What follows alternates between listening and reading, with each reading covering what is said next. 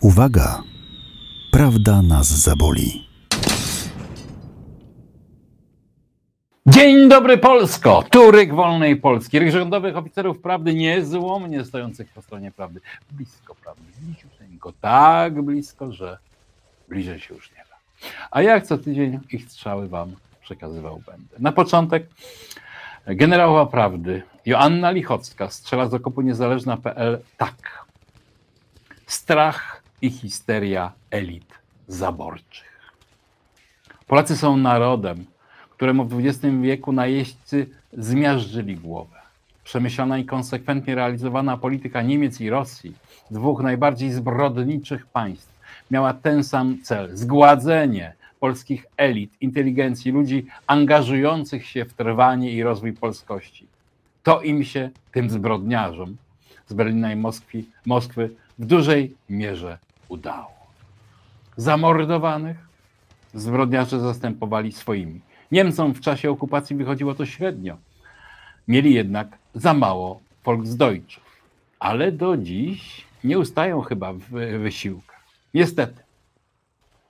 Rosjanom udało się znacznie skuteczniej. Wraz z Armią Czerwoną przyjechały nad Wisłę dziesiątki tysięcy ludzi Moskwy, którym, którym ten kraj podarowano w zarząd i władanie.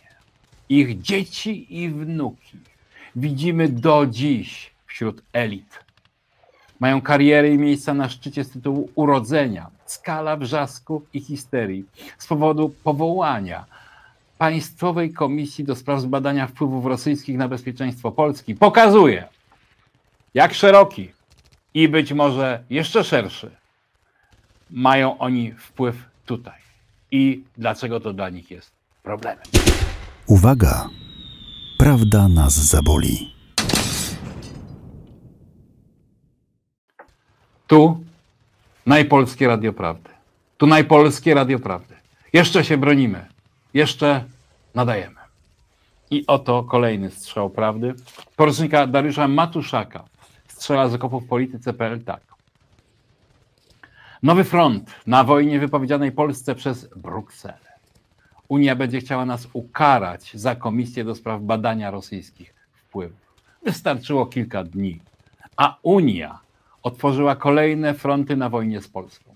O ile pakt imigracyjny przymusowego przesiedlania ludzi, przypominający najgorsze praktyki III Rzeszy i sowieckiej Rosji, nie jest bezpośrednio wymierzony w nasz kraj, ale będzie potem polem wielkiego konfliktu. To wszczęcie postępowania w sprawie uchybienia cudzysłów, uchybienia zobowiązaniom państwa członkowskiego, koniec cudzysłowiu, już wprost ma godzić w Polskę i bezwstydnie wspomóc opozycję w walce o władzę. O tym, że Bruksela działa w zmowie z opozycją, na jej rzecz świadczy pismo Komisji Europejskiej informujące polskie władze o wszczęciu postępowania. Powiela ono wszystkie propagandowe argumenty opozycji, w tym też te najgłupsze. Samymi kwestiami prawnymi nie będziemy się zajmować. Te do rozstrzygnięcia ma Trybunał Konstytucyjny, choć najgłupsi polscy politycy i dziennikarze już swoje orzekli, a za nimi Komisja Europejska. I kończy swój strzał porucznik Dariusz Matuszak tak.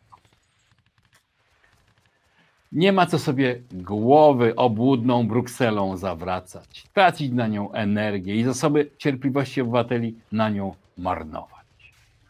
Po Brukseli jak po świni. Wszystko spłynie. Przekonywać trzeba obywateli w Polsce i do nich z przekazem docierać, a nie do donosicieli i brukselskiej biurokracji na służbie Niemiec. Jednym z największych błędów komunikacyjnych rządu jest nieustanne odnoszenie się do tego, co robi komisja i tłumaczenie się tak, jakby był jej podwładny.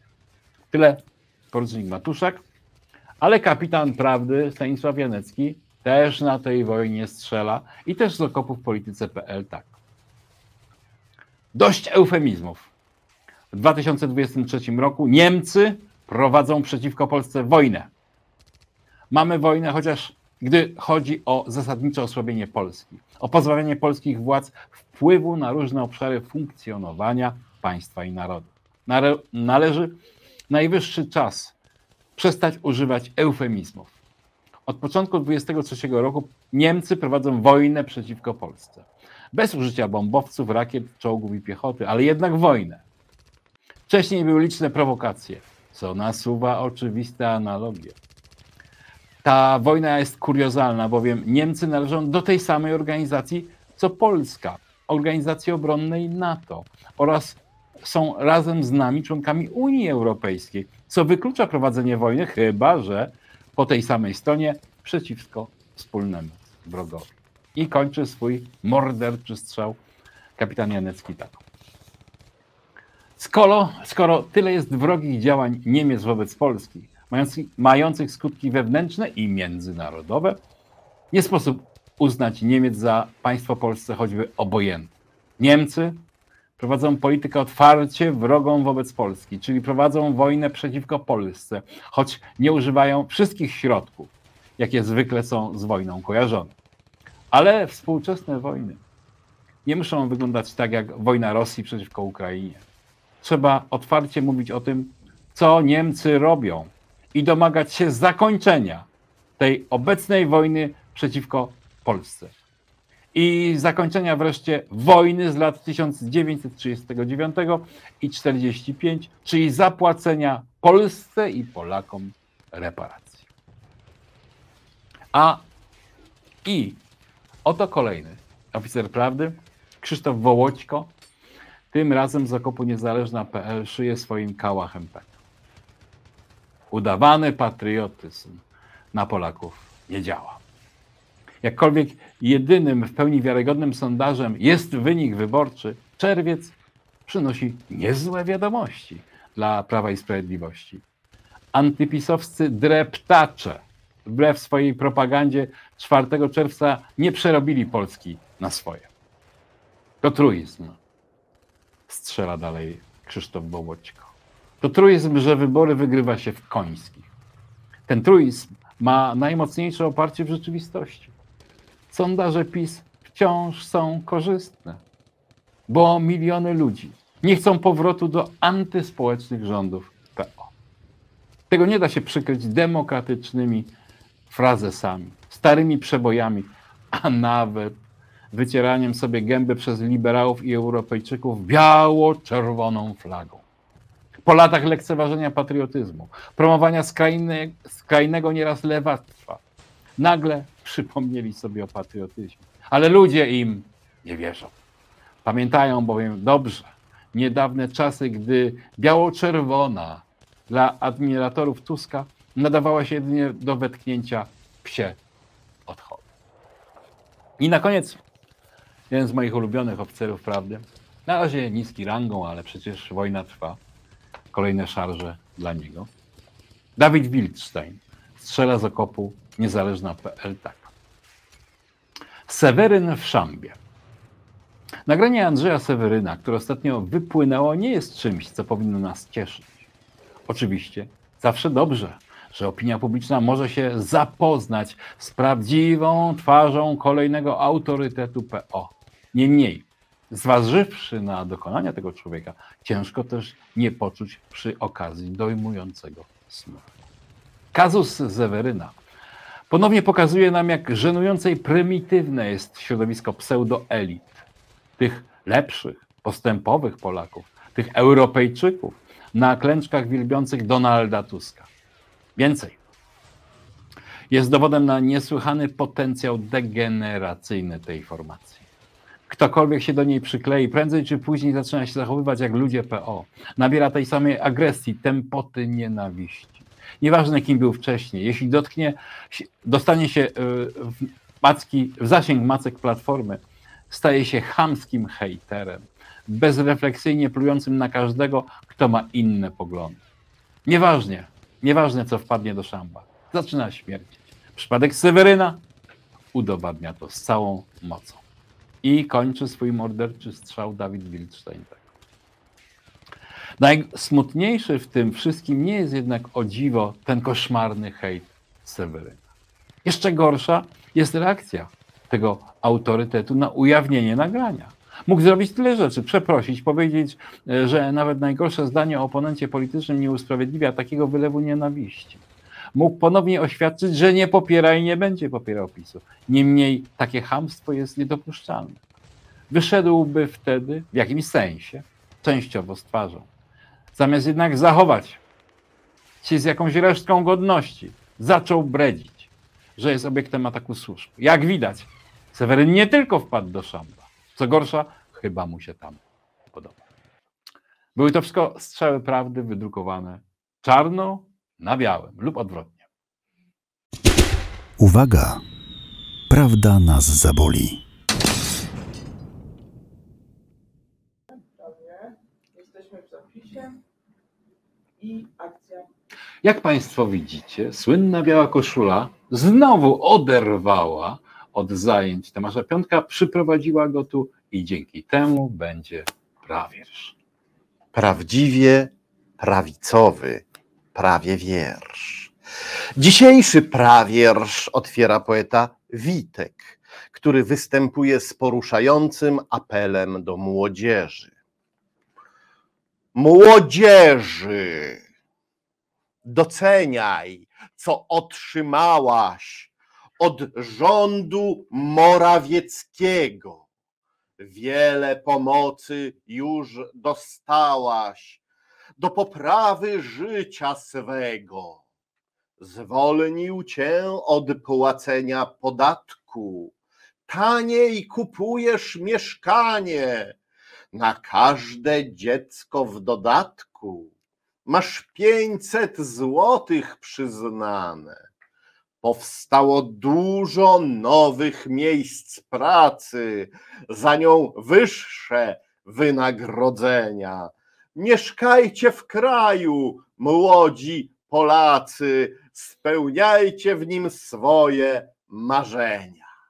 Piękny wiersz, wiesz? Takich wierszy nam trzeba. Tak, ja myślę, że to nawet jest taki wiersz, e, dzięki któremu PiS e, mógłby wyjść e, z korkociągu takiego medialnego, w którym się znalazł. I gdyby to przeczytał Morawiecki, O tak, wyślijmy mu to. Tylko ja tutaj doceniam też ostrożność autora. Nie napisał masz 800 złotych przyznane. tak. Po, wyborach on może tak napisze, ale teraz on jeszcze pisze 500 plus. Tylko mi się to, to 500 plus trochę kłóci z tą młodzieżą, bo to jest y, wiersz do młodzieży. A nie wiem, czy młodzież jest taka e, chętna w, tych, w tak młodym wieku urodzić dzieci. No ale właśnie trzeba ją do tego nakłaniać. Niech dzieci rodzą następne dzieci. Ja czekam na taki wiersz, wiersz w którym e, e, młodzi mężczyźni będą namawiani do zapłodnienia. Ale nie, że tylko kobiety do Tak, rodzenia. tylko mężczyźni do zapłodnienia. To mogłoby przynieść lepsze efekty. Poeci do piór. Cóż, po takim wierszu młodzi zapewne się opamiętają Na pewno. i odrzucą na przykład europejskie pokusy. Mhm. Zostaną w kraju, by pławić się w morzu tanich mieszkań, morze tanich mieszkań, tak, które dał im Morawiecki. A starsi, Właśnie. ci, którzy sprzedali się wcześniej, nie za euro, tylko jeszcze za Deutschmarki. Pamiętam te czasy. Tak. Do nich apeluje znany nam poeta Kuba Winnetu. Jak tym, co duszę za marki sprzedali, ojczyznę teraz do zguby prowadzą, którzy tak wiele dobrego zaznali, teraz haniebnie to wszystko zdradzą. Karmiła ich chlebem, wykształcenie dała, chociaż czasami chłodem powiewało. A co dobrego to od nich dostała? Co tak Polaków mocno zabolało, są tacy ślepi i nie widzą zdrady, która ojczyznę do zguby prowadzi, nie udzielają żadnej mądrej rady, kasa ich tylko przez życie prowadzi, jak mają stąpać, by nie zgubić drogi, w sercach patriotyzm i rozum obudzić, by ich do ojczyzny prowadziły nogi, żeby już całkiem rozumu nie zgubić, spójrzcie na niebo, w jakim jest błękicie. Obudźcie w sobie miłość do ojczyzny, zacznijcie nowe patriotyczne życie, bo kraj to piękny, kochany i żyzny. Wiesz, jako nawoływanie do powrotu z emigracji, ten wiersz chyba słabo spełni swoją rolę. Dlaczegoż to? Zbyt skomplikowany. A, Zarzuca jednak emigrantom, że chleb darmowy brali, ale a przepraszam, co to za wiersz patriotyczny, który nie zarzuca? Czyli można e, zachęcać zarzucając. Tak, za, zarzucać, zachęcać, zarzuca na zakrętach. No, niech Państwo sami w swoich sercach i umysłach rozstrzygną. Mm. Cóż, a jeśli, jak mówisz, apele nie wystarczą, jeśli młodzież i starszyzna nie zechcą się nawrócić, Co wtedy? wtedy wkroczy do akcji znany już nam poeta Zawias. Zawias. Jestem nietoperzykiem wielkości kolibra i dziób mam ostry, niczym na kształt świdra. Co mnie przywabia?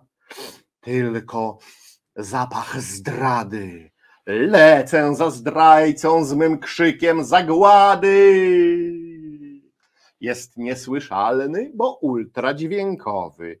Wbija się cudnie on do zdrajcy głowy i zdrajca mdleje, chociaż nie wie czemu.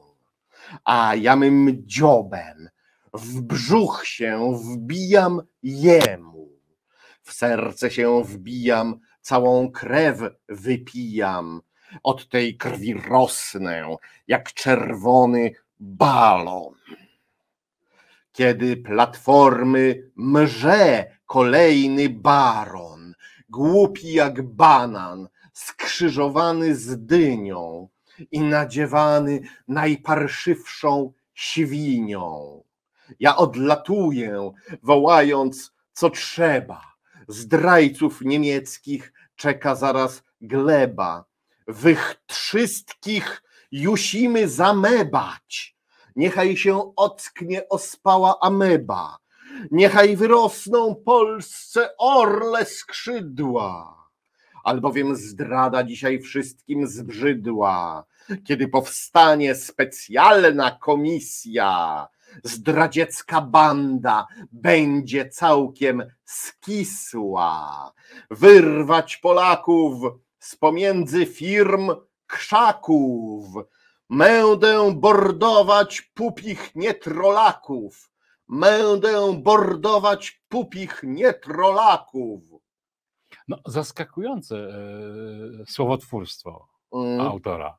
Ja myślę, że on coś próbuje jakimś szyfrem przekazać. No, byle nie za granicę, bo wtedy zdrada. Nie, nie, to jest taki szyfr wsobny. On sam do siebie mówi szyfrem, a potem w sobie to odszyfrowuje, A my zostajemy z niczym. bo nie słyszymy tych ultradźwięków. Nie słyszymy, tak. Ale ta przemiana z nietoperzyka w orła bardzo mi się spodobała. Niestety ostatnio bywa odwrotnie. Tymczasem jeden z naszych ulubionych autorów, Fader Pungwenty, Mm, wyjaśnia, po co spadają na nas rosyjskie rakiety. to ciekawe. Po to, żeby Amerykanie brali pieniądze, brali od nas pieniądze za ochronę. A, reket. Nad tą szczodrą, żyzną krainą wschodzi nocą księżyc szczerbaty. Wlazł na stołek z łapczywą miną. Gość dość mądry, chociaż dziobaty. Tu rakieta leci, tam spada. Dzięcioł tępo stuka na buku. Ty mnie Adam, weź i nie gadaj. Ty mnie Adam, weź i wydrukuj. Kto wybrany chytrze się szczerzy, do wspólnego sięga, się cieszy, zacierają ręce bankierzy. Liczą, ile weźmie na zeszyt. Dwaj nas strzegą biali rycerze, łupią równo lud za ochronę. Bielszy głosi, że nic nie zabierze, lecz po cichu zwija mamonę. Raz rakieta leci, raz spada. Dzięcioł smutnie puka na buku. Ty mnie Adam, weź już nie gadaj. Ty mnie Adam, weź tam i drukuj. No to chyba pierwszy wiersz, e, w którym pojawił się e, prezes Narodowego Banku, Narodowego Banku Polskiego. Adam Glapiński. Nie, Tak. nie. Dlatego uważam, że to jest e, praprawiersz, Mhm. bo to jest praprawiersz o tym, że Amerykany nas skubią, a Glapiński drukuje puste pieniądze, żeby... Oszukuje e, Amerykanów w ten A, sposób. czyli bo- dobrze robi. Tak, dobrze. Nie, czyli to jest jednak pisowski wiersz. Bezwartościowe, tak, bezwartościowe No papierki tak. drukuje dla Amerykanów. Widzisz, wyjaśniliśmy, czy to jest jednak wiersz pisowski, nie konferacki. Mądry ten Glapiński. Wreszcie wiemy, po co ta inflacja. Dopóki się Amerykanie nie spostrzegą, że dostali puste pieniądze, to jedźmy z tym. No ale to wiesz, Amerykaninowi zawsze się dawało ten e, banknot narysowany ołówkiem, nie? I on głupi No i był ja i nigdy- brał, bo on banknotów naszych nie zna. Ja nigdy tego nie próbowałem, ale wiesz, co mówisz. Nie powiem, że z autopsji, ale z obserwacji. Z autopsji z sekcji zwłok, tak? Sek, sekcja zwłoki Glapiński. Tak. Piękne macie skojarzenia, towarzyszu Najsztu. No dobrze, co na to wszystko nasz ulubiony poeta, doradca zarządu TVP Marcin Wolski. tak. On nie myśli o rakietach Putina. On widzi gorsze zagrożenia, które nadchodzą, wręcz maszerują. Posłuchajmy. W demokratycznym państwie Tuska, Tuska, którego rusza już straż przednia, królować będzie mafia ruska. Niemieckie firmy, tudzież media. IPN precz, TVP skasują, pisiory trafią do więzienia, kościół starannie opiłują, a podręczników stos na przebiał. Koniec z powszechnym rozdawnictwem. Skończą wydatki się na wojsko i żyć nam przyjdzie w kraju ślicznym, co raczej już nie będzie Polską. Ale wiesz, po raz pierwszy chyba mam takie wrażenie, że poeta doradca zarządu TVP Marcin Wolski, e, e, e, machając mieczem ku wrogowi, sam zadał sobie cios. Koniec z powszechnym rozdawnictwem. Czyli on tak patrzy na dzisiejsze rządy. Powszechne rozdawnictwo. To nawet dla niego, jak sądzę, nie jest to e, tytuł do dumy. Ja się tak zastanawiam, jakim cudem w państwie Tuska e, mafia ruska miałaby królować jeszcze bardziej niż dzisiaj? Hmm. Znaczy, Marcin Wolski na pewno to wie. Na razie sugeruje, ale jestem pewien, że w ciągu najbliższych tygodni m, napisze wiersze, które nam to literalnie wytłumaczą. Panie Marcinie, Do pióra. do pióra, tak jest. Marcin Wolski wyliczył nadchodzące zagrożenia, ale zapomniał o ekologistach. Hmm. Lukę tę uzupełnia nasz ulubiony prawieszcz Marek Gajowniczek.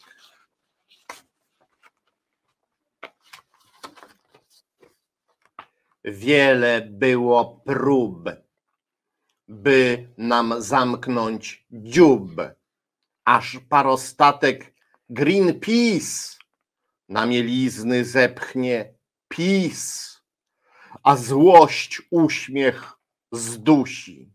Ktoś pomagać musi. Unia sposób ma. Metoda jest znana, o czym już od rana medialna tuba gra. Piękna jest muzyka tego wiersza. Tak. Co do semantyki, to nie jestem pewien. Ale, Ale- muzyka Tak, muzyka. Brzmi muzyka, to w tak, głowie. Tak, tak, brzmi to w głowie, w głowie. I że, echem się odbija nawet. I że ekologowie jako wrogowie uśmiechu to mi się podoba też. Mm, przenikliwe. Przenik. No dobrze, ale skoro był gajowniczy, No właśnie, to to, musimy zajrzeć do jego wielkiego rywala Lwowa 47. I proszę Państwa, w tym tygodniu nasz gromki wielbiciel Andrzeja Dudy i Władimira Putina stworzył najkrótszy w swoim życiu wiersz, składający się z dwóch słów. aż boję się tego wysłuchać, ale mów. Samobójstwo Słowian. Może jeszcze raz. Jeszcze raz Jeszcze tak. bo- raz. Jeszcze raz prosimy naszą. O, Iza już nam zrobiła tutaj ładny kadr. samobójstwo Słowian. Tak, tak, tak, tak. W tym tygodniu to ja nawet nie będę się wahał, kto wygrał, czy Gajowniczek, czy Lwów 47. Samobójstwo Słowian, proszę Państwa, zawiera w sobie wszystko i cokolwiek. Prawda? A wiersze, które mają w sobie wszystko i cokolwiek, są najlepsze. To taki trochę humanitarny program w dwóch słowach. No jak popatrzeć na dzieje słowiańszczyzny. Tak Państwo na nas patrzcie. Tak, tak, taka eutanazja, eutanazja etniczna. Bo Ty mówisz e, Sam nie, samo eutanazja. humanitarny program, a ja powiem e, jeszcze inaczej. Humanitarny pogrom. Jest. Humanita- W tym zaś tkwił programu ogrom, że nie program był, a pogrom. Tak jest. Mm, Słowiańszczyznę opiewa też niestrudzenie nasz poeta historyk no tak. Kamil Olszówka, znacznie bardziej elokwentny dzisiaj niż Lwów 47. W jednym z ostatnich wierszy Olszówka dzieli się wspomnieniami z dzieciństwa. Ciekawym. Niegdyś w dzieciństwie zawędrowałem w mych snach przed dumne oblicze legendarnego króla Kraka. By legendarnemu władcy Lechitów uniżony pokłon oddać z nieporadnością, a pociesznością rezolutnego kilkulatka widząc mój pokłon oddany Krakowi nieporadnie. Jasnowłosa Wanda roześmiała się serdecznie, nagradzając dziewczęcym uśmiechem me poczynienia hołdu staremu Krakowi staranie. Zaś wzruszony Krak stary, dobrotliwie się uśmiechając, brwi zmarszczył, kładąc dłoń pomarszczoną na ramieniu moim, wyszeptał mi do ucha sekret przedziwny, iż wawelskiego smoka sam niegdyś oswoił, niczym wiernego rumaka bez trwogi dosiadłszy. Stukałem piąstką w czoło kamiennego sfinksa, w sennym koszmarze Sfinks ożył nagle, w pogoń za mną natychmiast się rzucił, przebierając w mym śnie krótkimi, kilkulatka nóżkami z płaczem, pędem zbiegałem kamiennymi schodami srogiego Sfinksa, mając wciąż za plecami. Powiem Ci, że to co prawda jest sen e, kilkunastoletniego albo kilkuletniego Kilku lat, nie wiem. e, Kamila Olszówki, ale nie Kamila, Olszówki. Czy Kamila? Kamila Olszówka, Kamila nie, on jest. Kamil, czyli jeszcze Ale sprawdzę. mam Kamil. takie wrażenie, y, że on nadal biegnie, mając tego już w tym swoim y, dorosłym życiu, mając srogiego sfinksa wciąż za plecami. A nie mógłby mu ten krak na, na tym oswojonym smoku na przykład pomóc przeciwko temu sfinksowi? Ja myślę, że tak czy inaczej y, w tym śnie, co nie ujawnił autor, on jednak poświęcił najwięcej uwagi jasnowłosej Wandzie. Oczywiście, to, ale to taki stały motyw jego wierszy. Mi się natomiast przypomniał taki mój kolega, który przerabiał komiksy z kapitanem Klosem. Tak, Na Były co? takie komunistyczne komiksy. No, dorysowywał tam obrazki, teksty i w jednym z jego komiksów e, kapitan Klos dostał zadanie schwytania i udomowienia Ołgoja Horchoja. I ja tak e, i kolega się strasznie tym cieszył. Ja mówię, no dobrze, ale dlaczego? On mówi, bo to jest misja niemożliwa. A kto Bo- to jest? A Ołgoj Horchoj to Mhm. jest gigantyczny podziemny robak z mitologii mongolskiej, który ma tę właściwość, że jak tylko go zobaczysz, to umierasz. Więc nie, nie możesz go złapać i A ty bardziej oswoić, No tak. właśnie, tak. Chyba, że jesteś ślepcem. Tego kolega nie, nie, No tak, ale nie spada. ślepiec też mógłby mieć problemy tutaj, niewidomy, z Ołgojem Horchojem, no bo rzu- rzuca się na ciebie Ołgoj Horchoj na Znaczy, przykład. Dzięki temu Augoj Horchoj by go nie zabił, no ale też to nie byłby krok A do nie, udomowienia. Zabiłby go inaczej. Zabiłby go nie swoim widokiem, tylko na przykład rzuciłby się na niewidomego. Bo to był ogromny ten Ołgoj Horchoj. Nie, nie brnijmy w to, bo e, nasi te, telewidzowie i słuchacze będą mieli koszmary senne. Ale już wiersz Kamila Olszówki chyba wystarczył. No dobrze. Czymże jednak jest Sfinks, a nawet Krak i Wanda wobec polskich XVII-wiecznych zawadiaków? Przywołuje ich debiutant o pięknym pseudonimie Ułan Prawdy. O. My, polscy jeźdźcy, lisowczycy, gnamy przez szwabską, szkopską wieś. Niesie nas konik wrony, siwy, nieźże koniku, nieś nas nieś. Gdy się rozbryka duch konika, zgniecie szwabskiego heretyka. Pod kopytami ginie szkop, a my hop hop, niczym pan Kmicic w Prusach, w wielkich, długich susach. Pędzimy przez Niemcy, nie pomogą im rozjemcy, bo bawimy się setnie podczas wojny trzydziestoletniej. Hop, hop, hop, czmycha szkop, z jękiem bab czmycha szwab. No, widać wyraźnie, że Łan Prawdy jest już daleko na terytorium wroga.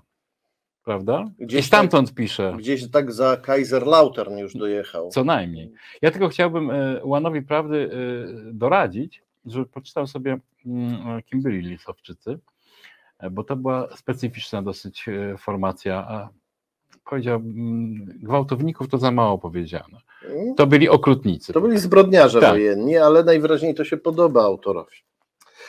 Cóż, piękne są dzisiejsze wiersze, ale mało w nich było dotąd o Tusku. Nic nie prawie było prawie. nic. Gdzieś tam może coś Wolski wspomniał. Tak. Tak.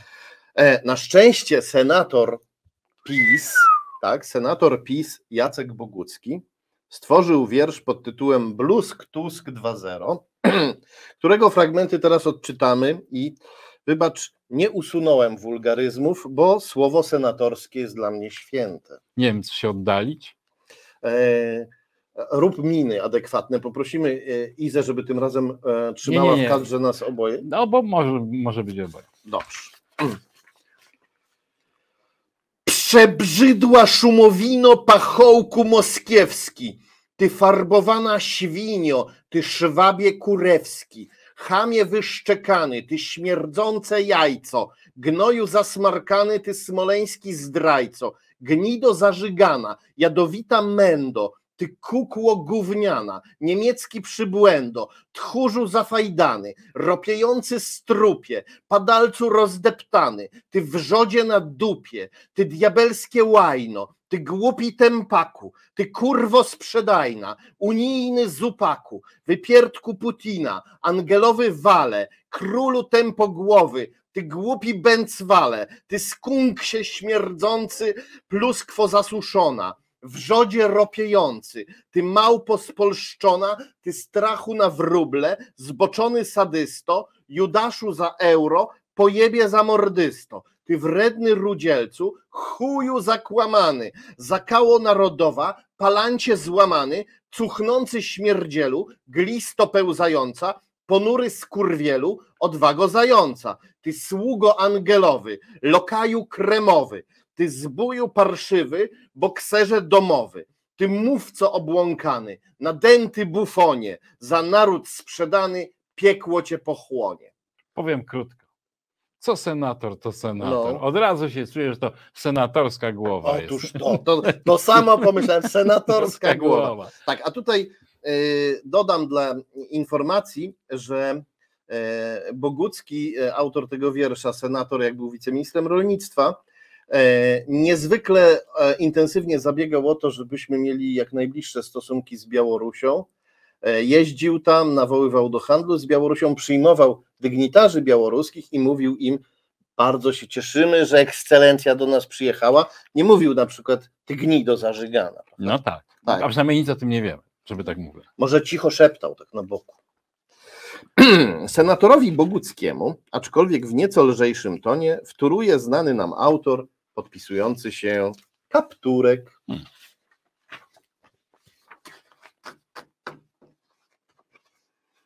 Tusku ohydny, ty jesteś niczym sromotnik bezwstydny. Tusku obrzydły, ty jesteś niczym szerszeń bezskrzydły. Tusku obleśny, ty jesteś niczym zdziczały knur leśny. Tusku obmierzły, tyś niczym robal z gnojówki wypełzły. Wiesz, jak czytałem, słuchałem, jak mówiłeś, to trochę takim kościołem mi zaleciało. Taki, takie ale wyliczanki Ale kościelne. takim trochę zautomatyzowanym No kościołem. tak, tak, tak, tak, No tak. bo e, coraz bardziej Pod nam... twoją opiekę udajemy. Nie, nie, ale, uciekamy ale pani. właśnie, bo ja tutaj staram się przewidzieć trend, bo spada drastycznie liczba e, e, powołań do kościoła katolickiego i niedługo księży zastąpią księżomaty, które będą tak sobie tak suwać się na przykład po e, To już się dzieje na szczęście na razie w kościele protestanckim. W zeszłym tygodniu odbyła się msza, nie mam mszy w kościele protestanckim. Nabożeństwo. nabożeństwo, które poprowadziła sztuczna inteligencja. Przyszło 300 osób i sztuczna inteligencja, zwracając się do wiernych, powiedziała, że cieszy się, że jak ona jako pierwsza może e, prowadzić tą e, mszę, e, Nabożeństwo. nabożeństwo. Więc to się już dzieje. Ale to myślę, że to jest bardzo ciekawy eksperyment. E, W ale- Niemczech to się ale e, zdarzyło. e, bo pojawia się tutaj pytanie, czy sztuczna inteligencja może się cieszyć i czy ma duszę. Ja podejrzewam, że tam po prostu miejscowy pastor postanowił zrobić taki eksperyment. Co się stanie na przykład, czy jak ta inteligencja poprowadzi nabożeństwo, to czy się coś z tą inteligencją stanie? Czy ona się stanie Na razie chyba z ludźmi się stało. Ludzie byli zadowoleni, jak czytałem w reportażu. No to ja nie wiem. No dobrze. Tymczasem autor o trudnym pseudonimie Trakatuluk przypomina, że oprócz Tuska są też samorządowcy. I dobrze, że przypomina. Kiedyś naszymi grodami władali kasztelanowie z piastowskiej stali. Dzisiaj w Warszawie się panoszy zgniłe jajo francuskiej rozkoszy, trzaskowski bawidamek z burdelu bez klamek. W Warszawie Trzaskowski, w Trójmieście Karnowski. Kaszub kudłaty bez pudła, co się wytrefił na pudla, na głowie perukę wyhodował, Fryderyka Pruskiego zimitował. Oto prośba internauty, niech wróci polskość nad Wisłę i Bałtyk. Piękny wiersz. Chociaż y, y, ubawiło mnie i ucieszyło y, nazwanie Trzaskowskiego zgniłym jajem francuskiej rozkoszy. Jajo francuskiej rozkoszy. Dziwna taka e, metaforyka. Ale ja się nie dziwię, że poetów patriotycznych denerwuje też prezydent Karnowski z Sopotu. Nie mylić z braćmi Karnowskimi Tak. oczywiście, to zupełnie inny Karnowski, który, no jakby to powiedzieć, tam w tym Sopocie całkiem daje radę. No tylko te włosy, no umówmy się. Ostrzygłbyś go. Uczesał co najmniej. mm. I kto to mówi?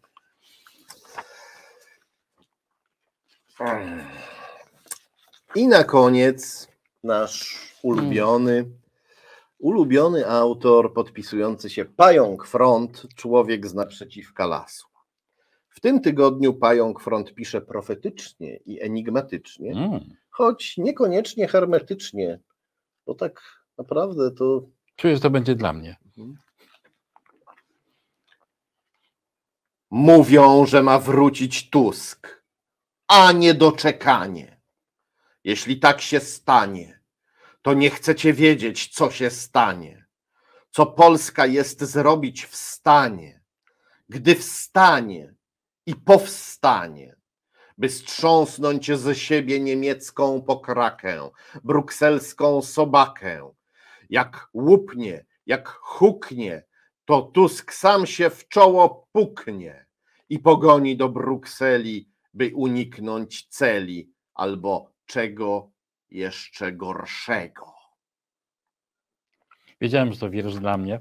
E, Najbardziej ulubionym wersem, czy dwoma wersami tego wiersza dla mnie jest jeśli tak się stanie, to nie chcecie wiedzieć, co się stanie. To moim zdaniem jest naprawdę mocne. No bo to jest bardzo taki, to jest taki rym perfekcyjny, stanie, stanie. No. Tomku, bardzo Ci dziękuję za tą przygarść e, patriotycznych wierszy. Dziękujmy poetom. Uwaga! Prawda nas zaboli. troskanego obywatela jestem za bardzo upalony. To, to nie jest dobra. Jesteśmy w zapisie. Lekka leperyzacja. A teraz moim gościem jest profesor Radosław Markowski, socjolog, politolog SWPS i Polska Akademia Nauk. Dzień dobry. Dzień dobry. E, Panie profesorze, wielu komentatorów e, e, opisując sytuację PiSu w tej, e, w, e, teraz właśnie, używa słowa korkociąg, że PiS znalazł się w korkociągu. Czy pan potwierdza? e, Przypomnijmy, co to jest korkociąg. To jest e, sytuacja, w której samolot e, najpierw idzie ostro w górę, potem traci zasilanie, silniki gasną, zaczyna spadać, wirować wokół siebie i nic już z tym nie może zrobić, chyba że pilot jest wybitny. To czasem wyjdzie z korkociągu. Czy PiS znalazł się w takim korkociągu? Nie, chyba nie.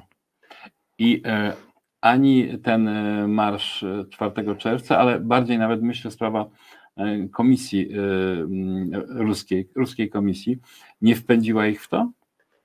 Nie, to, to nie, nie sądzę, żeby. y, Znaczy, znaczy, dwie rzeczy są. To, że mają problemy, to jest jedno i zobaczymy, jak z nich wyjdą, ale metafora korkociągu, który jest jak gdyby dramatem, spadaniem na łeb na Tak. szyję, tak jak powiedzmy w czteroleciu SLD czy AWS cztery lata wcześniej, z 40 kilku do nastu procent, to absolutnie tego nie widzę. Nadal między 5,5 do 6 miliona ludzi stoi przy nich, słuchając e, opowieści, czy to tego, który udaje bankiera centralnego, jak to wspaniale ta inflacja wygląda, czy to Morawieckiego, który bredzi o różnych gospodarczych sukcesach i o mm, tym, jak nas cenią za granicą. Oni po prostu w to wierzą, bo chcą. No to jest e, typ wiary typu religijnego, to znaczy jest jakieś bóstwo, to, to z żoli Boża, prawda, które jeżeli jest jakiś kłopot, to wyjdzie i powie, tak jak przedwczoraj czy wczoraj o kobietach, Mhm. prawdę. E, I, i, i oni, oni tam troszkę spadnie. Raczej należy się zastanawiać, czy to, co widzimy w tych e, niedoskonałych badaniach opinii publicznej, te procentowe rozkłady, czy tu jest no, no to, że te słupki, które nam pokazują ośrodki badania opinii publicznej, e, które zresztą źle robią te badania, ale nawet gdyby robiły dobrze, one są, mm, mogą wynikać z tego, że podstawa procentowania się zmniejsza. Po prostu jednym partią, PiS może utrzymywać poziom 30, powiedzmy 3% poparcia, Mhm. nawet jeśli im spada w liczbach absolutnych, jeśli innym partiom spada też, prawda, i tak dalej. Albo może im rosnąć, bo właśnie innym spadło, pozostał ten sam 6-milionowy elektorat, ale procentowo to jest wyższy wyraz, więc myślę, że w tej chwili są drobne e, retusze e, w kierunku tego, że im spada, Mhm. nadal niewiele i nie wiemy, bo nie wiemy, dopóki nie mamy wyników wyborów, czy Platformie naprawdę rośnie, czy właśnie innym wszystkim spada, a Platforma przy tym samym poparciu troszkę więcej jak gdyby Mhm. ma. No więc- A jak pan e, ocenia, bo trochę już wiemy, co się zdarzyło w sprawie e, komisji. To znaczy wielki pomysł e, polegający na tym ruskiej komisji, że oto będą e, przedstawicieli opozycji, głównie Donalda Tuska, grillować jego zdradą, mm, ruską zdradą. Ten ich wielki pomysł doznał po drodze licznych uszkodzeń, też za sprawą prezydenta i też za sprawą gwałtownej reakcji no może nie tyle opinii publicznej, co partii opozycyjnych świata, czyli e, Stanów Zjednoczonych i e, Unii Europejskiej. E, Czy ten, czy ten wehikuł, Komisja Ruska, może jeszcze zadziałać, tak jak oni by chcieli? No to trzeba by pytać, jak oni chcieli. Ja nie wiem, co oni chcieli. Pomysł okazuje się całkowicie spaprany od samego początku, prawda? To tak, tak radykalna, tak niedorzeczna w Unii Europejskiej idea, żeby coś takiego wprowadzić w życie, musiała się tak skończyć. Myślę, że to nie tyle te protesty, bo oni są na to odporni, ludzi w Polsce tutaj zadziałała, ile mm, taki specjalny jeden pasus amerykańskiej reakcji, mianowicie taki, który powiedział: Ej, wy tam w Polsce, nasi boysy tutaj są. Mm. One nie są tutaj po to, żeby bronić wyłącznie waszej ziemi i waszych rzek. One są tutaj też, żeby bronić waszych ludzi, ale ludzi o pewnych wartościach Mhm. ludzi, którzy są demokratami, którzy szanują porządek konstytucyjny i jeśli tego w Polsce nie będzie, to tak, paragraf piąty, ja, ja to mówiłem 8 lat temu, w czasie też wizyty Donalda Trumpa, który się tu unosił tym, wszyscy chcieli wtedy usłyszeć, czy padnie w ogóle słowo paragraf piąty, prawda?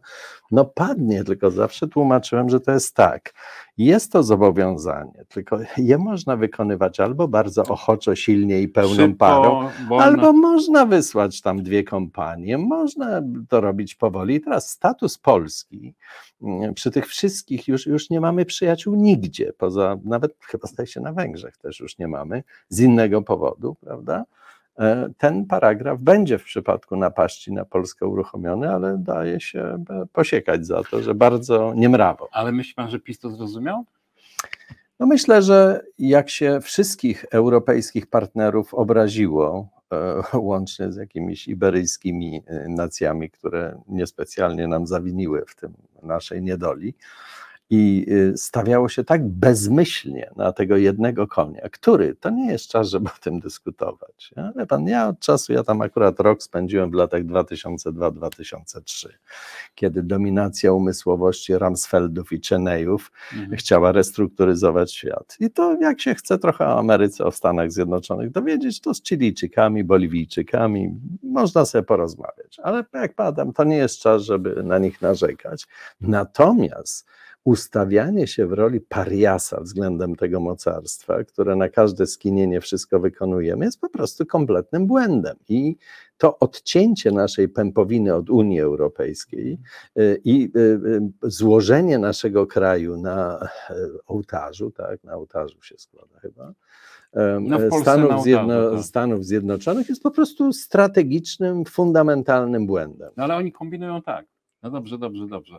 E, może nie przestrzegamy tych wartości, może nawet je atakujemy, ale e, przecież kupujemy od was tyle broni. No to to, Na- na- no, to na to niestety to działa. No, to działa po, to? No po tamtej stronie też są ci, którzy chcą robić interesy, ale granica jest postawiona, prawda? Ja w pewnym momencie, jakieś parę miesięcy temu, chciałem napisać list otwarty do ambasadora nowego, że ja- rozumiem wszystko w tej sytuacji wojennej Polski, tej granicznej, ale jak na mój gust, no za często na kolanach pisowców przesiaduję w różnych e, imprezach typu zakup, sprzedaż broni i takiego e, fraternizowania się tylko z jedną partią. Więc e, na pewno interesy ekonomiczne zawsze były dla Amerykanów bardzo ważne i no cóż, to, to nie będziemy przypominać historii zimnej wojny, że no to tak jak Kissinger kiedyś powiedział, no lepszy satrapa proamerykański niż chwiejny demokrata. No. Ba, nawet kiedyś był lepszy Pinochet niż e, E, no, kto tak. inny. tak. Ale mm, w takim razie, e, bo mówi pan, że PiS się tym wszystkim nie przejmuje, nie uważa, że wpadł w, korko, w korkociąg, mm, ale ewidentnie nastąpiło takie przesunięcie nastroju w kierunku nadziei. I teraz e, Nadziei po drugiej stronie. po drugiej stronie, tak. I teraz z jednej strony, co zrobić, żeby tą nadzieję podtrzymać, a nawet ją jeszcze bardziej wzniecić, E, a z drugiej strony, czy PiS ma szansę tą nadzieję zabić? Proszę pana, y, y, panie redaktorze, błędem ja wczoraj czy przedwczoraj wysłuchałem kolejnego jakiegoś dyrektora Ośrodka Badania Opinii Publicznej, który coś opowiadał o tym, jak to w ostatnich dwóch tygodniach przepłynęło z jednego elektoratu do drugiego. Otóż fundamentalny błąd, jaki my popełniamy w tej narracji publicznej interpretującej dane jest takie, że, że oto nagle coś się, że, że jest jakaś Polska i że te apele do Polaków to, to, to, to, jest to samo do, do wszystkich, jak gdyby i ci wszyscy jakoś tam reagują. To jest nieprawda.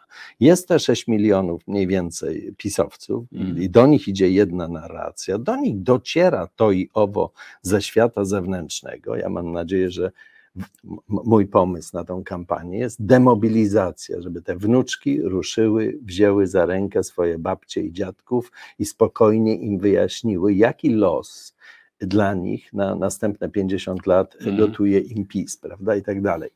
Inny przekaz idzie do elektoratu największej partii opozycyjnej, jeszcze inny do tych mniejszych. Więc tu y, są monologi różne, y, dialogi znaczy No, ale ewidentnie różne. w wyniku tych procesów ten poziom nadziei wzrósł. No, wzrósł, bo ludzie mają taką tendencję, żeby ten niewątpliwy sukces tego 4 czerwca interpretować, zobaczyli się i właśnie tak jak mówię, ja troszkę jestem krytyczny wobec tego społeczeństwa, tego nie było przez kilka lat. I to takie masowe, no zobaczyli się, że tak dużo, zobaczyli, że to można tam pokrzyczeć coś, jak się właśnie tak zrobi coś z ręką, ale to, to, to, to jest peanuts, to trzeba po prostu się tak zmobilizować, żeby każdego wokół nas, który się waha, Problem polega na tym, że elekt- ele- PiS ma łatwo. Ten elektorat Bo? po ich stronie, No tak, on, on, jest, prosty. łatwy do tego. On jest czarno-białe obrazy, zło, dobro, zdrajcy, patrioci. To jest e, e, te Ruscy, którzy zastrzelili nam prezydenta i tak dalej, i tak dalej. To jest łatwe. Po tej stronie jest strasznie trudno. To są tacy, jak wie pan, pan, pan zadaje pytania, pan, Grymasze. Pan chce, a skąd na to pieniądze? Pan takie głupie pytania zadaje, albo jaka jest alternatywa, Mhm. albo a jakie są skutki uboczne, proszę pana. No to są i, i, i my, jako elektor, ja od pewnego czasu po pierwsze bardzo się pilnuję i namawiam wszystkich innych, przestańmy nawzajem krytykować partie opozycyjne. Stało się jak się stało. Nie będzie jednej listy, nie będzie. I pójdzie jedna koalicja obywatelska, lewica i cokolwiek tam między PSL-em i e, Szymonem Hołownią się dzieje. Czy oni wszyscy popełniają błędy? Ja mógłbym litanię tych błędów wymienić, łącznie z napadami na siebie nawzajem. Po prostu ich trzeba zacząć szantażować, żeby robili swoje i nie zwracali. Też ta durna interpretacja, że Tusk komuś strasznie zabiera. Tam jest 15 milionów zdemobilizowanych Mhm. a oni się zastanawiają, wie pan, ja, ja to wiem, ja to badam. Można uczknąć nawzajem sobie z jednej partii do drugiej kilkaset, maksimum kilkaset tysięcy głosów. To jest wszystko. A tam jest 15 milionów zdemobilizowanych, którzy, co jest ważne w Polsce, my mamy takie wrażenie i chodzimy, czasami mówimy, połowa Polaków nie chodzi do wyborów. To nie jest prawda. To znaczy, w każdych wyborach chodzi połowa, ale jak się cofniemy wstecz i podpytamy ich o chodzenie, Około wcześniej? 15% tak naprawdę nigdy nie chodzi. Reszta to są tacy. Wchodzą z tej sceny, schodzą, idą do lokalnych, nie idą do No dobrze, panie narodowych. profesorze, ale ja zadałem inne pytanie. Nie No. narzekam na, e, na mm, opozycję, tylko zadałem pytanie, jak tą nadzieję, która ewidentnie się pojawiła, wzmóc? A mi się wydaje, że odpowiadam na to pytanie. To znaczy nie robić dalszych głupich kroków we wzajemnym atakowaniu się z powodów drobnych. No, to, to jest pierwsza, absolutnie fundamentalna kwestia, żeby, żeby, żeby Tusk był w stanie powiedzieć, ludzie, podoba wam się e, program e, na przykład e, w stosunku do kościoła, którą zaproponował Hołownia, błagam was, głosujcie na, gdyby, żeby Hołownia powiedział, po- podoba wam się bu- budownictwo zaproponowane przez SLD, głosujcie na SLD, no to powinni robić, tak?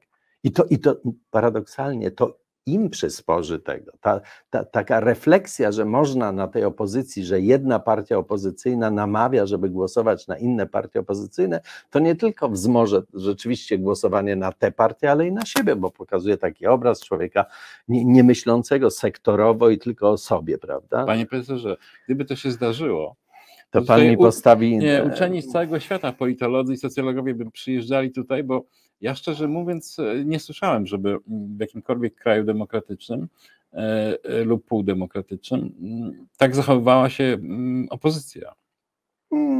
Wie pan, w tych tak zwanych celowo konsensusowych, wielopartyjnych, tam gdzie jest proporcjonalna ordynacja bez progów, jak w Holandii czy w Skandynawii w większości, te partie mają absolutną świadomość, że razem będą kooperowały po wyborach ze sobą i tam ge- tego, o czym ja mówię, nie ma, bo tam też nie ma takiego konfliktu między nimi. Mhm. Ale to, że jedna partia, y, bo czasami są dwie socjaldemokratyczne, dwie konserwatywne, że one nawzajem ze sobą debatują, rozmawiają i, i są w stanie powiedzieć, rzeczywiście to ten pomysł ich jest bardzo dobry, trzeba nad nim wspólnie popracować, my coś.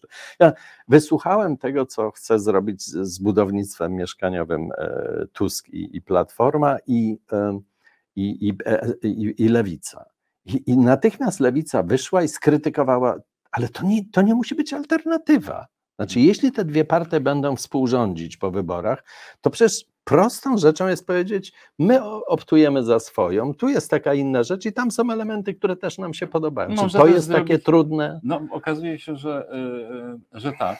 Ale to w, tym, w tej mentalności sprywatyzowanej, y, takiej z kropidłem od kościoła, z tą nieprawdopodobną prywatyzacją i niezdolnością do rozumienia dobra publicznego, jakie tu występuje w tym kraju. Wie pan, ten okres Solidarności sprzed wielu lat, to, to był patologiczny okres w naszym tym. To, to, Znaczy, biorąc pod uwagę e, przeszłość i przyszłość, to tak.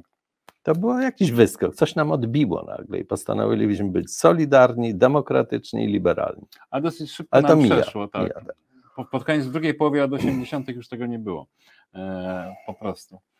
Ja muszę się przyznać, że mam takie wrażenie, mm, e, że, że przeżywam déjà vu. Że druga połowa lat 80. to ja spotykałem się z takimi, e, będąc e, jakoś członkiem opozycji podziemia, spotykałem się z takimi postawami oportunistycznymi, z taką chęcią ułożenia sobie życia za wszelką cenę i mm, nie, nie chęci do w ogóle dyskutowania, do angażowania się, nawet do kontaktów z takimi ludźmi jak ja wtedy. I dzisiaj mam takie też poczucie, że mm, coś takiego po tych kilku latach rządów Prawa i Sprawiedliwości się uruchomiło w społeczeństwie. Ja podam panu przykład. Kilka tygodni temu e, chciałem zaprosić do programu doktoranta z Uniwersytetu Warszawskiego, bo chciałem z nim porozmawiać o e, e, o sieci, o internecie, o tym, czy nie można by e, jednak zarządzić, że, żeby tam nie było anonimowości. I on się ucieszył bardzo. Tak, bo to był też temat jego, jakichś jego badań. Następnego dnia do mnie zadzwonił. On mówi, że on przemyślał sprawę. Jednak tak statystycznie raz w roku występuje o grant do ministerstwa. Ktoś może pamiętać, że on u mnie wystąpił, e, że, mm, no, że ryzyko jest za duże. E, W takich chwilach momentalnie wydaje mi się, że jesteśmy w drugiej połowie lat 80. Mm, A pańska diagnoza takiej masy społecznej w Polsce to oportuniści? Tak.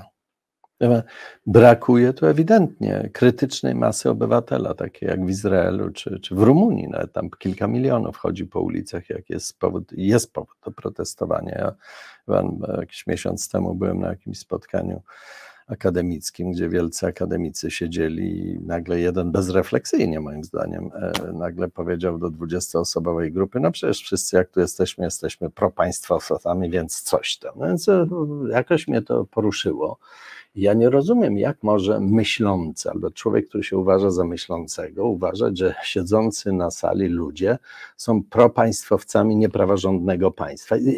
Jak można Czy nie być? można być teraz w Polsce Nie można, ale to wracam do tego właśnie, kim, kim taki narrator jest, prawda? Drugi siedział i też opowiadał, że tak jakby łypiąc trochę na mnie, jak to możliwe, żeby profesorowie występowali w telewizji, krytykowali, a nawet zagranicznym telewizjom udzielali wywiadów na temat e, tego, co złego się w naszym kraju dzieje. I ja mam jedno pytanie do tych akademików, że w ogóle akademicy powinni, tak jakby nie przeczytali tego, co się działo w Niemczech lat 20., 30. Dokładnie tak już samo. Nie, nie, nie, nie, ja nie porównuję skali tego, tylko początki były bardzo podobne.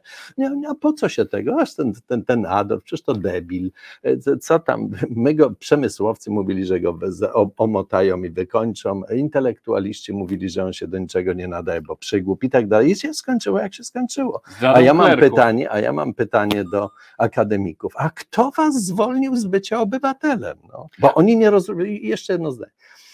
W politologii my rozróżniamy okres, który się tak nazywa normal politics. Taka normalna polityka. Normalnie ludzie dochodzą do władzy, prowadzą głupią czy politykę demograficzną, jakąś tam niezbyt trafną energetyczną, ale takie jest prawo tego. No wygrali wybory, cztery lata mogą robić pewne rzeczy, które nie wszystkim się podobają. I rozróżniamy tak zwane konstytucyjne momenty, a więc takie, w których ustanawiamy reguły gry, więc Mhm. tak jak my w, przy Okrągłym Stole czy w 97. I my mamy w tej chwili w Polsce taki wymuszony czy patologiczny konstytucyjny moment. I ci ludzie. Ci, moment. no tak, tak, ale konstytucyjny w sensie, że, Wagi, że się tak. narusza y, konstytucję. I ci akademicy, y, bardzo dumni z, z siebie, oni nie rozróżniają tych dwóch stanów rzeczy, tak? Ja, ja nigdy w czasie normalnej polityki, a więc do 2015 roku, oczywiście czasami byłem wobec jednego rządu czy drugiego mniej lub bardziej krytyczny. Ja dzisiaj jestem, powiedzmy otwartym, ja jestem oczywiście wrogiem te, pisowskiego rządu, Mhm. dlatego że on niszczy moją ojczyznę. To jest sabotaż rozwoju mojego kraju. I ja nie mówię tutaj, pan mnie zaprosił, pan mnie to profesoruje, ale tak naprawdę ja tu jestem jako zaangażowany obywatel, który ponadnormatywnie trochę wie o procesach społecznych czy politycznych, ale nic poza tym. No dobrze, ale czy w tym środowisku akademickim dostrzega pan e, postępujący regres? Ja nie wiem, nie, nie śledzę tego. Jedni się zachowują przyzwoicie, inni się zachowują tak, jak się zachowują, ale jak na mój gust, to ponadnormatywnie dużo ludzi po prostu chowa głowę w piasek i uważa dokładnie tak, jakby nic się nie działo. Tak jakby, no tam trochę tu, ale i ci, to jest symetryści, tak? Tak, tak, tak, tak, tak. taka, no, No, można mieć różne ci- poglądy. No, ja ale też ta- się z ale- spotkałem, no, ale niestety to nie jest różnica poglądów. No To- to jest dokładnie nie jest. To jest ontologiczna, y, y, inna jakość polityki, która jest, że tak powiem, zrujnowana przez. y, No to, to jest podstawowe. To nasz wspaniały Adam Przeworski o tym wielokrotnie pisywał, że demokracja to jest zinstytucjonalizowana niepewność. Pewność reguł gry i niepewność wyniku tych reguł. Jak jest odwrotnie, do czego zmierza pewność wyniku przy niepewnych regułach, to, mamy, to jesteśmy w Kazachstanie. Tak? Daleko. Z całym szacunkiem dla ich kuchni i tam paru innych rzeczy. Panie profesorze, ale mm, e, czy pokusiłby się pan, e, żeby trochę wbiec e, myślami w przyszłość? Bo z tego, co się zorientowałem z rozmowy przed naszym programem, to pan podobnie jak ja uważa, że zwiększa się możliwość jakichś siłowych rozwiązań. Jeśli PiS na przykład trwale straci pierwszeństwo w sondażach, i e, raczej nie będzie miało szansy na mm, zmianę tego stanu rzeczy, że zaczną być rozważane jakieś e, siłowe mm, scenariusze. Pan uważa, że to jest możliwe? Jak najbardziej tak. Znaczy, patrząc na to, po pierwsze, co oni mają, e, jak sobie już zasłużyli na to, żeby przywrócenie demokratycznego, praworządnego państwa się nimi zajęło. Zgodnie z prawem. Nic, żadne, żadne emocje, żadne rewanżyzmy. Po prostu my, obywatele, będziemy chcieli.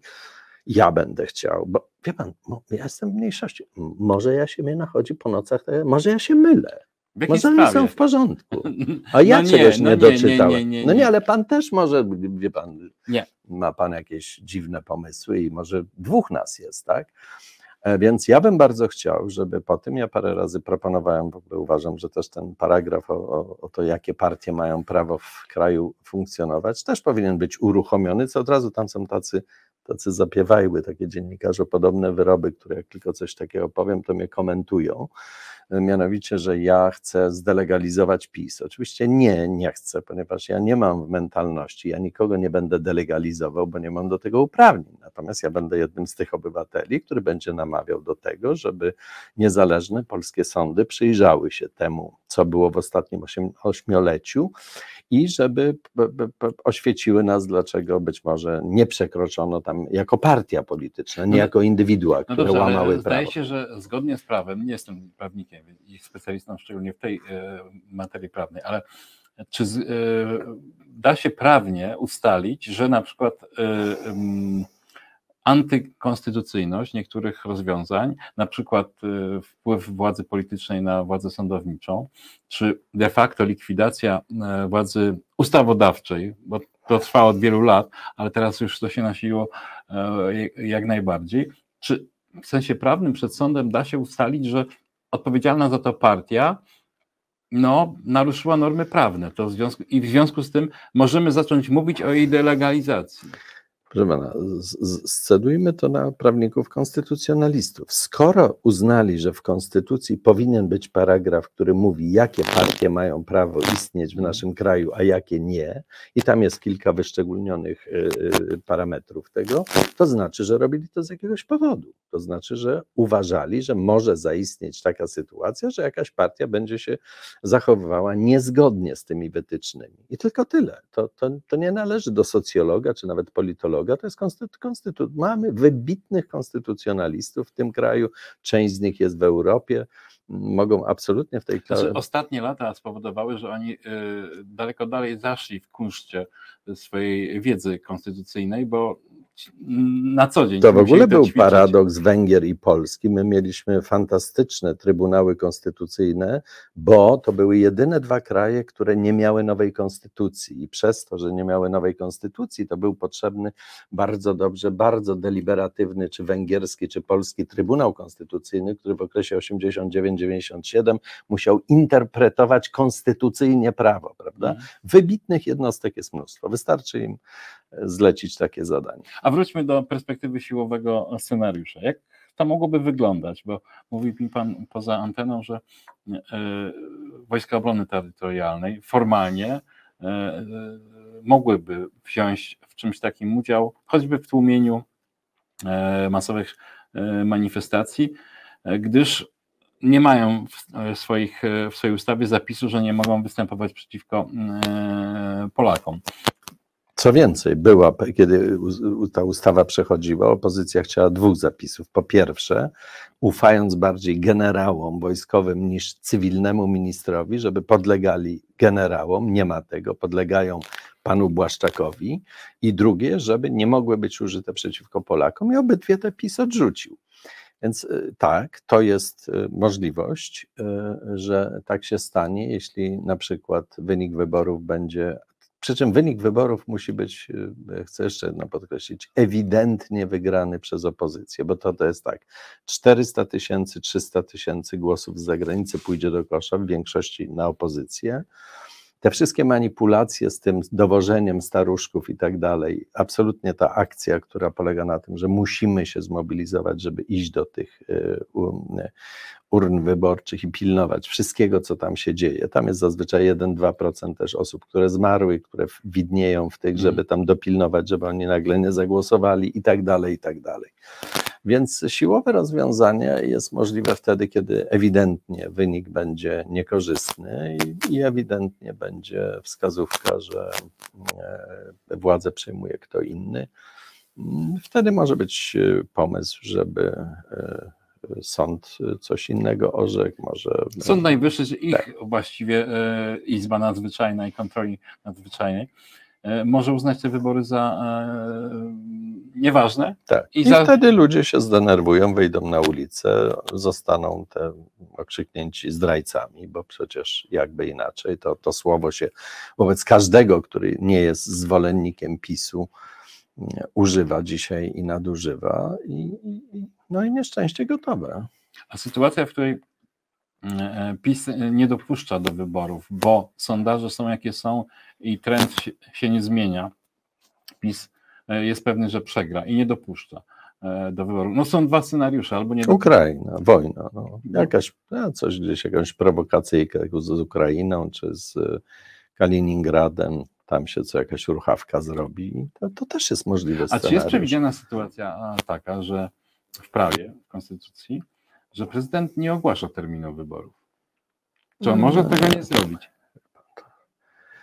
Proszę, panie redaktorze, teraz wszystko mogą zrobić, bo już przez te 8 lat nas do tego przyzwyczaili. Jak pan doskonale wie, są rzeczy, najlepiej to widać na amerykańskiej tradycji, które są expressis verbis zapisane w konstytucji albo tych kilkudziesięciu poprawkach, ale jest też tradycja. Kultura polityczna. Tej już w Polsce nie ma. w, Roosevelt w latach 30., jak chciał wprowadzać nowy ład, i e, większość Sądu Najwyższego mogła się sprzeciwić temu, bo byli to konserwatyści, i jego otoczenie e, długo rozważało, a w konstytucji zapisane, że ma być dziewięciu. Dorzućmy kilku swoich i będziemy mieli. I wtedy oni się e, powstrzymali od tego, mówiąc tak, no nie, nie możemy psuć tej, tradycji, bo jak my dorzucimy pięciu, to za chwilę oni przyjdą i No dorzucą ale w Polsce siedmiu. się to stało. A No oczywiście, no, tak, bo jesteśmy infantylni, bo jesteśmy po prostu, my jesteśmy niedojrzali, my społeczeństwo. Ja coraz bardziej, to, to, je, jeśli bym powiem, że nie krytykuję pisowców, to by to nieprawdziwie zabrzmiało, tylko ja mam całą gamę usprawiedliwień, dlaczego oni to robią. I odpowiedź jest tak, no robią, bo żeśmy nie reagowali. Oni, oni te, próbowali, zrobili to nic, zrobili tamto nic, no to hulaj dusza. No dzisiaj się rozkrada przecież mienie publiczne na, na oczach wszystkich ludzi i, i nic się nie dzieje. Rumunii, jeszcze raz do nich wrócę, jak korupcyjne rządy tam zaistniały, były takie manifestacje, 3-4 miliony ludzi wychodziło na ulicę. Czyli będzie niedobrze i to będzie wspaniałe. Wie pan, no to nie, nie, nie brzmijmy tu y, pe- zbyt pesymistycznie czy wręcz cynicznie, ale z pewnego punktu widzenia pan mówił o tym oportunizmie końca lat 80., bo ludzie nie mogą żyć w wiecznym uniesieniu politycznym i zmieniać świat. I dlatego wracam, ta ciepła woda w kranie była absolutnie dobrym pomysłem. To, że został zbesztany za to Tusk przez takich intelektualistów Po różnych. tej po naszej stronie. Tak, tak. E, Więc to jest e, wielki problem i tu- trzeba się z tym zmierzyć. Każdy scenariusz jest możliwy i, i bardzo się tego, e, tego obawiam. To znaczy, jeśli, a nie widać, kto by mógł tutaj reagować na tą sytuację wewnętrzną w Polsce, więc chyba będziemy musieli sobie sami radzić. No, są oczywiście Amerykanie, jest Unia Europejska, ale czy to wystarczy, to nie jestem pewien. To coraz mniej znaczy, przynajmniej dla polskich władz. Bardzo dziękuję za rozmowę. Dziękuję bardzo. Przerywamy program, aby nadać specjalne wystąpienie mózgu państwa. Polki, Polacy, osoby tutejsze po operacji korekty płci, przerażeni i nieludzko spokojni, brodacy. Dziś wyjątkowo chciałbym najpierw zwrócić się do tych, którzy mówią, że nie interesuje ich polityka. Słuchajcie, jeżeli mówicie prawdę, serdecznie Wam współczuję.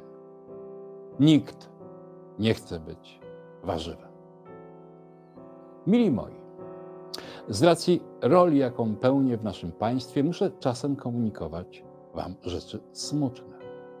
Jak dowiedziałem się nieoficjalnie, ale z pewnego źródła, wczoraj w późnych godzinach wieczornych Jarosławowi Kaczyńskiemu odeszły wody płodowe. Wyjątkowo z mózgu. Lekarze i spora grupa Polek i Polaków czekają na tradycyjne u nas obumarcie. Mieszają się żal, tęsknota i smutek. Rodacy, chciałbym z tego miejsca zaapelować, abyście przy najbliższej okazji uczcili minutą krzyku posłanki i posłów rządzących partii, którzy nie wstali, by uczcić minutą ciszy ofiary drakońskiego prawa antyaborcyjnego. I na koniec przypominam. Ojczyzna myśli. Ojczyzna wie. To tyle. Dziękuję za odwagę. Uwaga! Prawda nas zaboli.